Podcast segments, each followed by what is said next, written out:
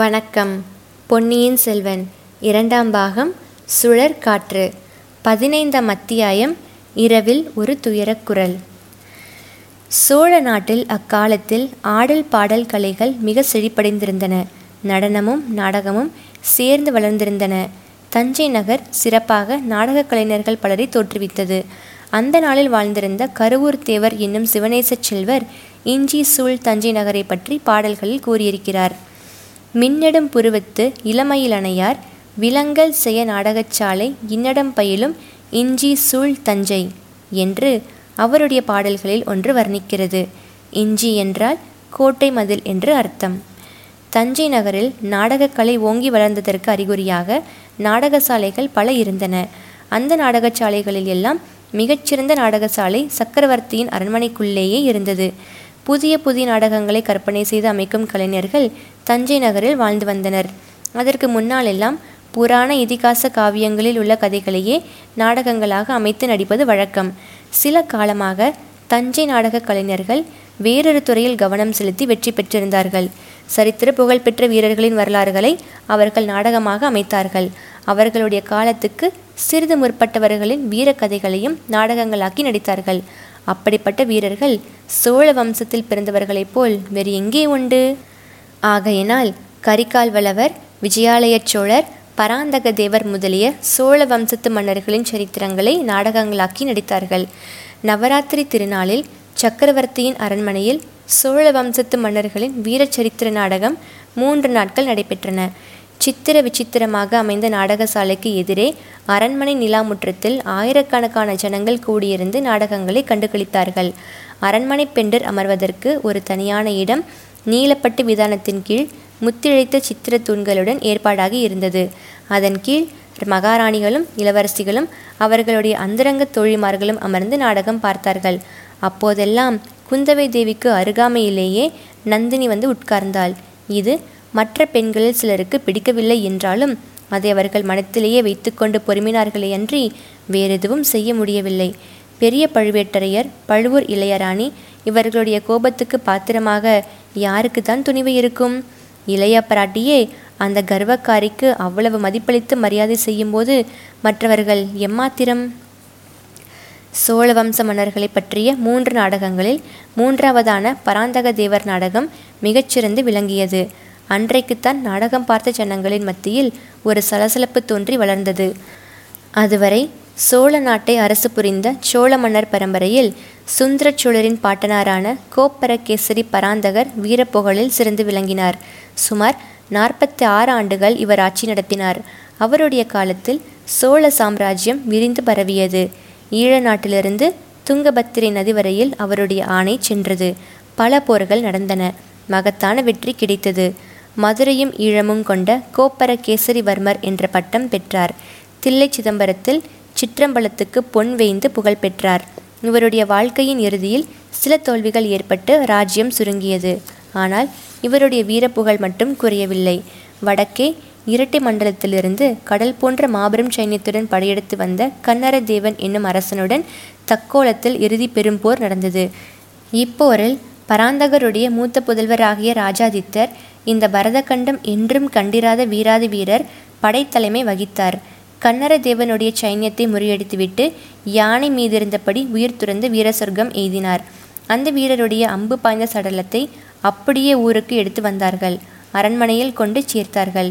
பராந்தக சக்கரவர்த்தியும் அவருடைய தேவிமார்களும் நாட்டை பாதுகாப்பதற்காக உயிர் துறந்த வீர பெருமகனின் உடலை தங்கள் மத்தியில் போட்டுக்கொண்டு கண்ணீர் பெருக்கினார்கள். திரைக்கு பின்னாலிருந்து அசரீரி வாக்கு, வருந்தற்க வருந்தற்க, இளவரசர் ராஜாதித்தர் இறக்கவில்லை, சோழ நாட்டு மக்கள் ஒவ்வொருவர் உள்ளத்திலும் கோயில் கொண்டு விளங்குகிறார் என்று முழங்கிற்று. இந்த இறுதி காட்சியுடன் நாடகம் முடிவடைந்தது. அந்த தலைமுறைக்கு முந்தைய தலைமுறையில் நடந்த வீர சம்பவங்கள் நிறைந்த இந்த நாடகத்தை ஜனங்கள் பிரமாதமாக ரசித்து மகிழ்ந்தார்கள். சபையோருக்குள்ளே சலசலப்பை ஏற்பட்டதன் காரணம் என்னவென்றால், பராந்தக தேவரது காலத்தில் நடந்த பெரும் போர்களில் அவருக்கு 2 சிற்றரசர்கள் அருந்துணையாக இருந்தார்கள். ஒருவர் கொடும்பாளூர் சிற்றரசர், இன்னொருவர் பழுவூர் குறுநில மன்னர். இந்த இருவரும் சோழ வம்சத்தாருடன் உறவு தலையினால் பிணைக்கப்பட்டவர்கள். பெண் கொடுத்து பெண் வாங்கியவர்கள். இருவரும் 2 கரங்களைப் போல் பராந்தகருக்கு உதவி வந்தார்கள். யார் வலக்கை யார் இடக்கை என்று சொல்ல முடியாமல் இருந்தது. இருவரையும் தம் இரண்டு கண்களைப் போல் பராந்தகச் சோழர் ஆதரித்து சன்மானித்து வந்தார். இரண்டு கண்களில் எது உயர்வு எது தாழ்வு என்று சொல்ல முடியாது தானே. இப்போது அதிகாரம் செலுத்தி வரும் பழுவேட்டரையர்களின் பெரிய தந்தை பராந்தகருக்கு உதவி செய்தவர். அவர் பெயர் பழுவேட்டரையர் கண்டன் அமுதனார். ஈழத்தில் உயிர் துறந்த கொடும்பாளூர் சிறிய வேளாரின் தந்தைதான், அதாவது வானதியின் பாட்டனார். பராந்தக தேவருக்கு துணை புரிந்த கொடும்பாளூர் சிற்றரசர். பராந்தக தேவரின் நாடகம் நடத்தியவர்கள் மேற்கூறிய இரண்டு சிற்றரசர்களுக்குள்ளே எவ்வித உயர்வு தாழ்வும் வேற்றுமையும் கற்பியாமல் மிக ஜாக்கிரதையாகவே ஒத்திகை செய்திருந்தார்கள். இருவருடைய வீரப்புகழும் நன்கு வெளியாகும்படி நடித்தார்கள். பராந்தக தேவர் அந்த இரு வீரர்களையும் சமமாக சன்மானித்ததை குறிப்பாக எடுத்து காட்டினார்கள். ஆனபோதிலும் நாடகம் பார்த்த சபையோர் அத்தகைய சமபாவத்தை கொள்ளவில்லை என்பது சீக்கிரத்திலேயே வெளியாயிற்று. அவர்களில் சிலர் கொடும்பாளூர் கட்சி என்றும் வேறு சிலர் பழுவூர் கட்சி என்றும் தெரிய வந்தது.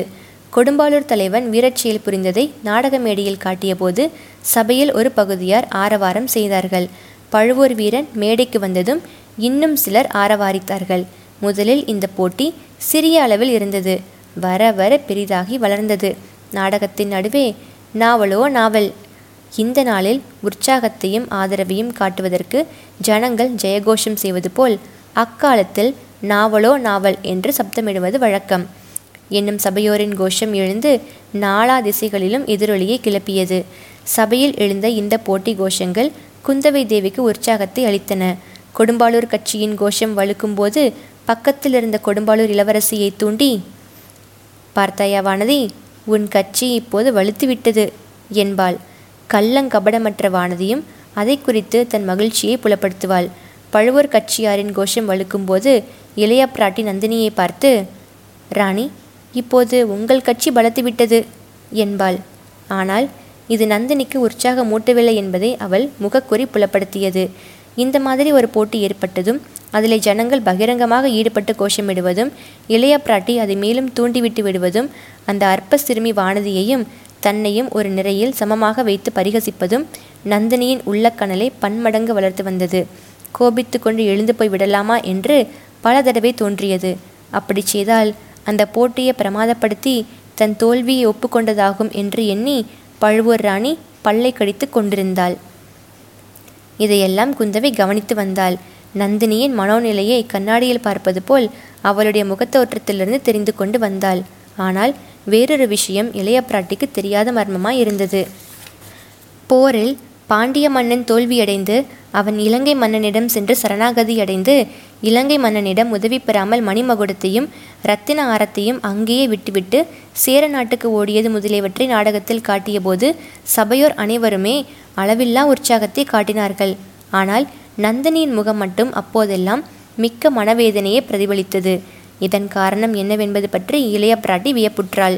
கொஞ்சம் பேச்சு கொடுத்து பார்க்கலாம் என்று எண்ணி, "சக்கரவர்த்தியும் நம்முடன் இருந்து இந்த அருமையான நாடகத்தை பார்க்க முடியாமற் போயிற்றே. பாட்டனார் சாதித்த இக்காரியங்களை இவரும் தம் காலத்தில் சாதித்திருக்கிறார் அல்லவா? அப்பாவுக்கு மட்டும் உடம்பு குணமானால்" என்றாள். "தானே உடம்பு குணமாகி விடுகிறது. அவருடைய செல்வ புதல்வியும் இங்கு வந்துவிட்டீர்கள். இலங்கையிலிருந்து மூலிகையும் சீக்கிரம் வந்துவிட்டால் சக்கரவர்த்திக்கு நிச்சயம் உடம்பு குணமாகி விடும்" என்றாள் நந்தினி. "இலங்கையிலிருந்து மூலிகை வருகிறதா? அது என்ன?" என்றாள் குந்தவை. "தெரியாதவரை போல் கேட்கிறீர்களே. இலங்கையிலிருந்து மூலிகை கொண்டு வர பழையாறை வைத்தியர் ஆள் அனுப்பியிருக்கிறாராமே. தாங்கள் தான் ஆள் கொடுத்து உதவினீர்கள் என்று கேள்விப்பட்டேனே, அது பொய்யா?" குந்தவை பல்லினால் உதட்டை கடித்து கொண்டாள்.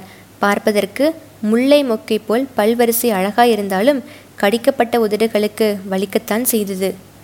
நல்ல வேளையாக நாவலோ நாவல் என்னும் பெருங்கோஷம் அச்சமயம் எழுந்தபடியால் அந்த பேச்சு அத்துடன் தடைப்பட்டது. சுந்தர சோழரின் வன்மையும் வனப்பும் ஆயிலும் அரசும் வாழ்கென வாழ்த்திவிட்டு நாடகம் முடிவடைந்தது. சபையோர் கலைந்து குதூகல ஆனந்தத்தினால் ஆடிக்கொண்டு தத்தம் வீடு சென்றார்கள்.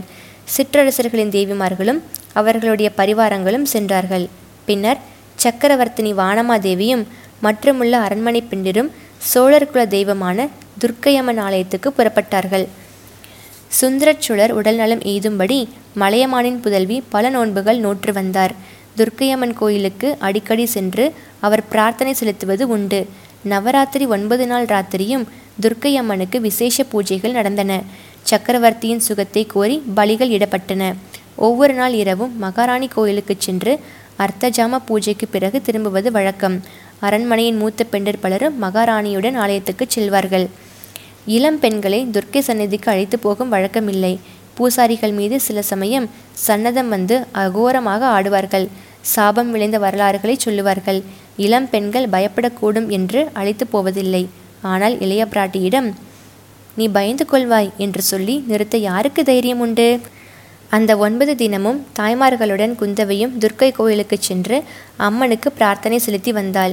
இச்சமயங்களில் வானதி தனியாக அரண்மனையில் இருக்க வேண்டி நேர்ந்தது. பராந்தக தேவர் நாடகம் நடந்த அன்று இரவு வானதியின் உள்ளம் உற்சாகத்தினால் பூரித்திருந்தது. தன் குலத்து முன்னோர்கள் செய்த வீரச் செயல்களை அரங்கமேடையில் பார்த்து அவளுக்கு பெருமிதம் உண்டாகி இருந்தது. அத்துடன் இலங்கை நினைவும் சேர்ந்து கொண்டது.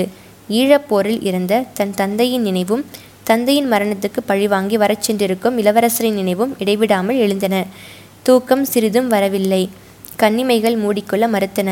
இளைய பிராட்டி ஆலயத்திலிருந்து திரும்பி வந்து அன்றைய நாடகத்தை பற்றி அவருடன் சிறிது நேரம் பேசி கொண்டிருந்தால் பிறகு தூக்கம் வரலாம்.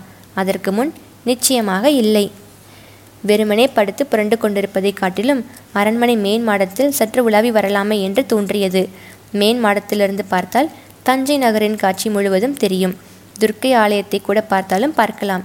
இவ்விதம் எண்ணி படுக்கையை விட்டு எழுந்து சென்றாள். அந்த அரண்மனைக்கு வானதி புதியவள்தான். ஆயினும் மேன்மாட நிலாமுற்றத்தை கண்டுபிடிப்பது அவ்வளவு ஒன்றும் கஷ்டமாயிராது.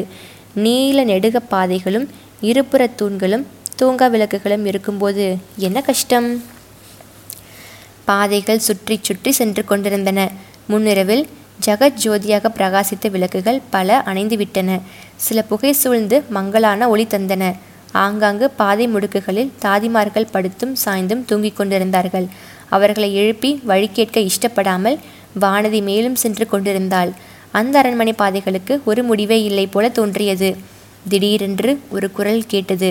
அது தீனமான துயரக்குரலாக துணித்தது.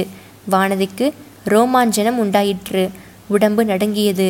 அவளுடைய கால்கள் நின்ற இடத்திலேயே நின்றன. மறுபடியும் அந்த அபயக்குரல். என்னை காப்பாற்றுவார் யாரும் இல்லையா? ஆஹா, இது சக்கரவர்த்தியின் குரல் போல் அல்லவா இருக்கிறது. என்ன ஆபத்தோ தெரியவில்லையே. உடல் நோயின் கோளாரா அல்லது வேறு ஏதாவது இருக்குமோ? சக்கரவர்த்தினி முதலிய மூத்த பெண்டர் அனைவரும் கோயிலுக்கு சென்று விட்டார்களே. சக்கரவர்த்திக்கு பக்கத்தில் யாரும் இல்லாமலா இருப்பார்கள்? ஆயினும் போய் பார்க்கலாம். நடுங்கிய கால்களை மெதுவாக எடுத்து வைத்து வானதி மேலும் சில அடி நடந்தாள். குரல் கீழே இருந்து வருவதாக தோன்றியது. அந்த இடத்தில் பாதையும் முடிந்தது. குனிந்து பார்த்தால் கீழே ஒரு விசாலமான மண்டபம் தெரிந்தது. ஆஹா, சக்கரவர்த்தியின் சயன கிரகம் அல்லவா இது? ஆம், அதோ சக்கரவர்த்தி தான் படுத்திருக்கிறார். தன்னந்தனியாக படுத்திருக்கிறார். மேலும் ஏதோ அவர் புலம்புகிறார். என்னவென்று கேட்கலாம். அடி பாவி, உண்மைதான். அடி, நான் உன்னை கொன்றுவிட்டது உண்மைதான். வேண்டுமென்று கொல்லவில்லை. ஆனாலும் உன் சாவுக்கு நான் தான் காரணம். அதற்கு என்ன செய்ய சொல்கிறாய்? வருஷம் 25 ஆகிறது. இன்னமும் என்னை விடாமல் சுற்றுகிறாயே.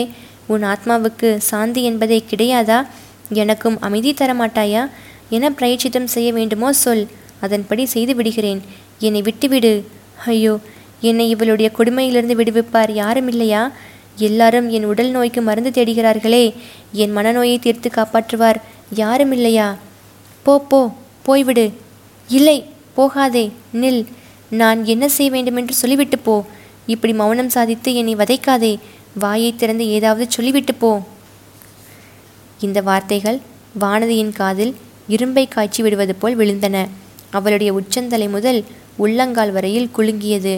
தன்னை அறியாமல் கீழே குனிந்து பார்த்தாள். மண்டபத்தில் நாளாபுரமும் அவளுடைய பார்வை சென்ற வரையில் பார்த்தாள். சக்கரவர்த்திக்கு எதிரில் சற்று தூரத்தில் ஒரு உருவம் நின்று கொண்டிருந்தது. அது பெண்ணின் உருவம். பாதி உருவம்தான் தெரிந்தது. பாக்கி பாதி தூண் நிழலிலும் அகில் புகையிலும் மறைந்திருந்தது. தெரிந்தவரையில் அந்த உருவம் ஆ, பழுவூர் இளையராணியை போலல்லவா இருக்கிறது. இது என்ன கனவா? சித்த பிரமையா? இல்லை, உண்மைதான். அதோ அந்த தூண் மறைவில் ஒளிந்து நிற்பது யார்? பெரிய பழுவேட்டரையர் அல்லவா? சந்தேகமில்லை, அவர்தான்.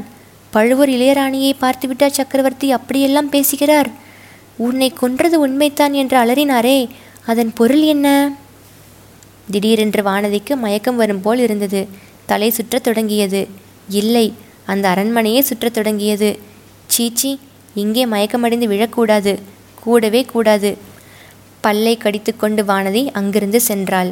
ஆனால் திரும்பச் செல்லும் பாதை தொலையாத பாதையாய் இருந்தது. அவள் படித்திருந்த அறை வரவே வராது போல் தோன்றியது. முடியாது, இனிமேல் நடக்க முடியாது, நிற்கவும் முடியாது.